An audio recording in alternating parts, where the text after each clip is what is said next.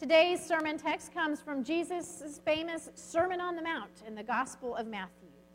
The Beatitudes, or the blessings, reveal to us the nature and quality of life that God desires for God's people as he brings out about the kingdom of heaven on earth.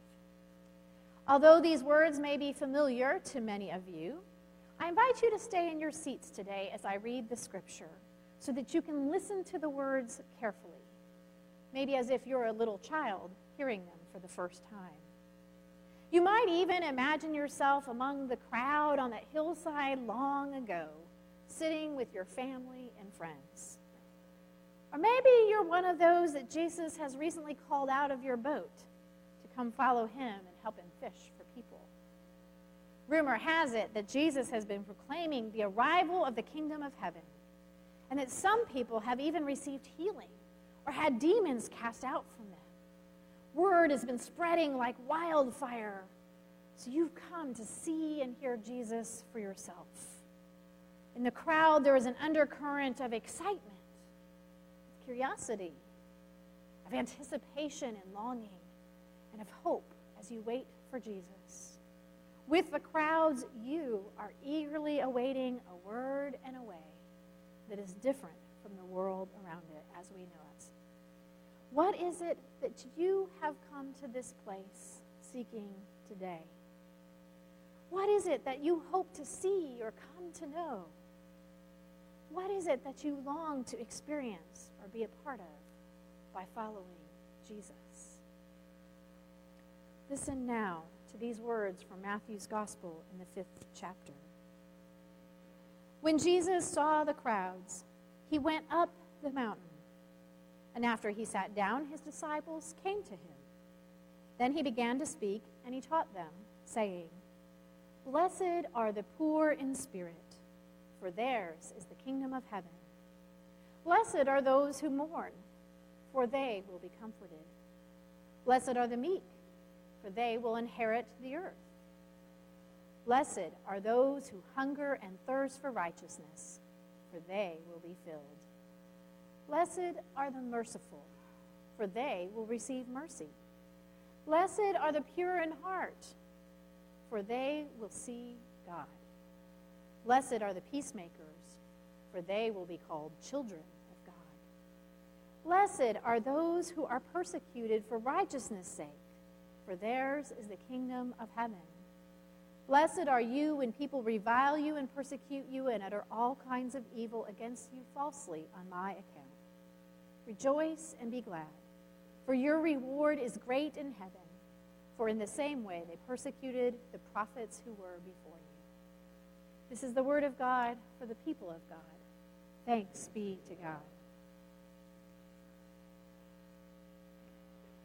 as you listened to Jesus' blessings, what particular words and images resonated with your heart and soul today?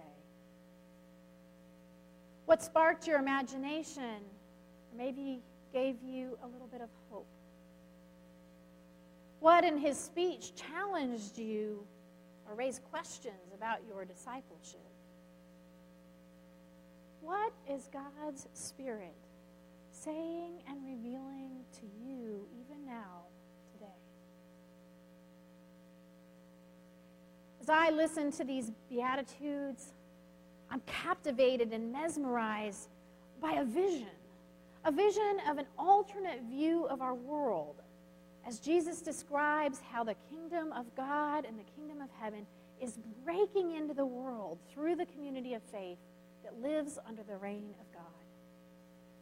Jesus says that those who find themselves without hope in situations of suffering or challenge are promised blessing, and they're given the hope of a brighter future with God. Jesus also makes clear that following him requires different character traits than those valued by our world. Did you hear who is included in Christ's blessing? He doesn't mention the political power brokers, the rich and famous, the intellectual elite, the religious leaders, or even the pious few who try to follow every law to the letter. No. Jesus says the kingdom blessings are for ordinary people and the underdogs who live simply with pure hearts, those who are poor in spirit, the meek and the merciful. Jesus promises that those who suffer and mourn and strive for righteousness will experience God's comfort and mercy while also extending forgiveness and aid to others. In this community of humble peacemaker, Jesus reveals that God is at work even now to transform our lives and our world. In the kingdom ushered in by Christ, the power of Christ works within us through the Holy Spirit so that we can share in Christ's righteousness and be transformed into God's holy people. When we let Christ rule in our hearts, we are motivated by the desire to do right and to do good because these things bring healing and beauty to our world. And because we come to know in Christ that justice and righteousness are their own reward. Through the eyes and through the heart of the one we follow, Jesus Christ, disciples grasp God's kingdom vision and seek to live in the world as God longs and is working for it to be. God's people can be humble and meek because we know that we do not work through our own effort and power. We trust and fully depend upon God. We have no need to lord it over others because God is already the Lord of our lives. The community of faith is a community in which peacefulness and cooperation and love for one another prevails in all relationships, even across the greatest divides.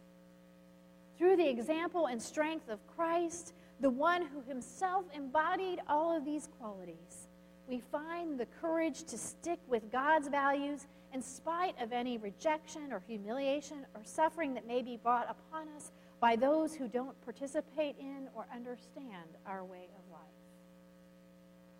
Can you see what God is dreaming for us? Can you imagine how different and wonderful our world can be? Can you feel the beginning of blessing deep in your body and know it in your inner being? When we consider and grasp God's vision of the kingdom of heaven, we are not motivated by commandment obligation, but by possibility. We're not concerned with earning favors or seeking a reward, but rather we are inspired to help Christ pave the way towards God's vision. Helping Jesus create the reality of wholeness and dignity and peace that we all long and hope for deep within our being. As I listen to these Beatitudes, I see a movement of God's work in our world, something I want to belong to and be a part of. It's the Missio Dei, God's work, God's mission, God's purpose. Yes, we long for that day when God's reign will be made complete and we can all experience the fullness of Christ's vision of the kingdom of heaven and blessing and life together. And yet, even so, as we live our life in Christ now, listening to Jesus' words, attending to his teaching, and sharing in his ministry, we begin to experience God's blessing in our lives now, and we are enabled to see and experience glimpses of how God is already at work, bringing his kingdom vision into being around us. Jesus says, Blessed are God's kingdom promises are not something which we await in a long distant future, but they are something which is already within our reach. Blessings flow when God's people say to the victim, to the oppressed, to the minority, to the refugee, We see you. We hear you. You are worthy. Your life matters, and you are beloved. The kingdom of heaven is experienced when a community of faith surrounds and comforts those who are grieving lost jobs, lost loved ones, and broken relationships. And we encourage the sinner to come join us and seek the peace and freedom Christ offers. The reign of God is evident when we humble ourselves enough to confess our own role in the world's brokenness, to repent of our sin and seek to follow Christ anew, learning to forgive others as we ourselves have already been forgiven. Kingdom values are manifested whenever someone willingly puts the lives and needs of others ahead of their own. The kingdom of heaven is revealed as modern prophets awaken us to the inequalities and isms of our day, fighting for political, economic, legal, and racial justice, calling for fair wages, affordable housing, quality health care, and nutritious food.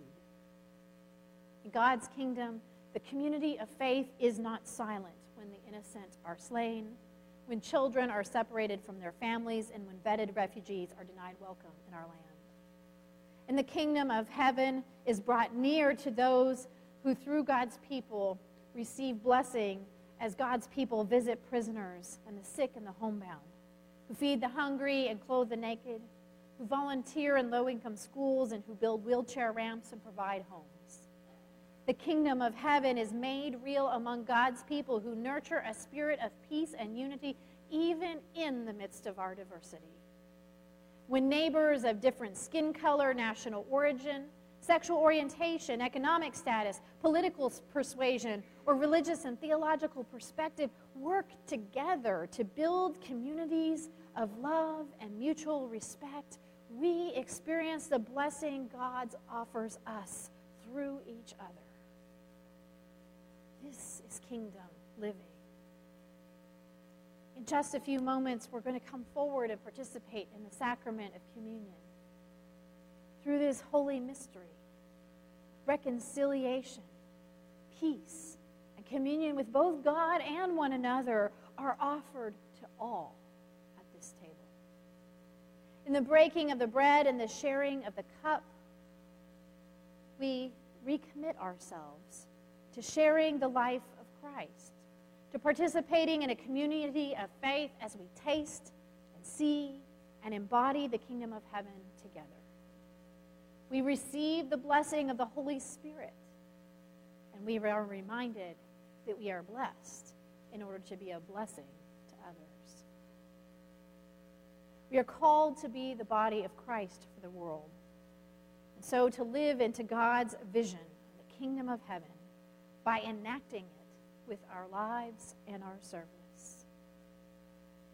We are called to remember, as St. Teresa of Avila says, that Christ has no body now on earth but yours. No hands but yours, no feet. Yours are the eyes through which to look out Christ's compassion onto the world. Yours are the feet with which he is to go about doing good. And yours are the hands with which he is to bless men now. Let us be the people God calls us to be. Amen. As we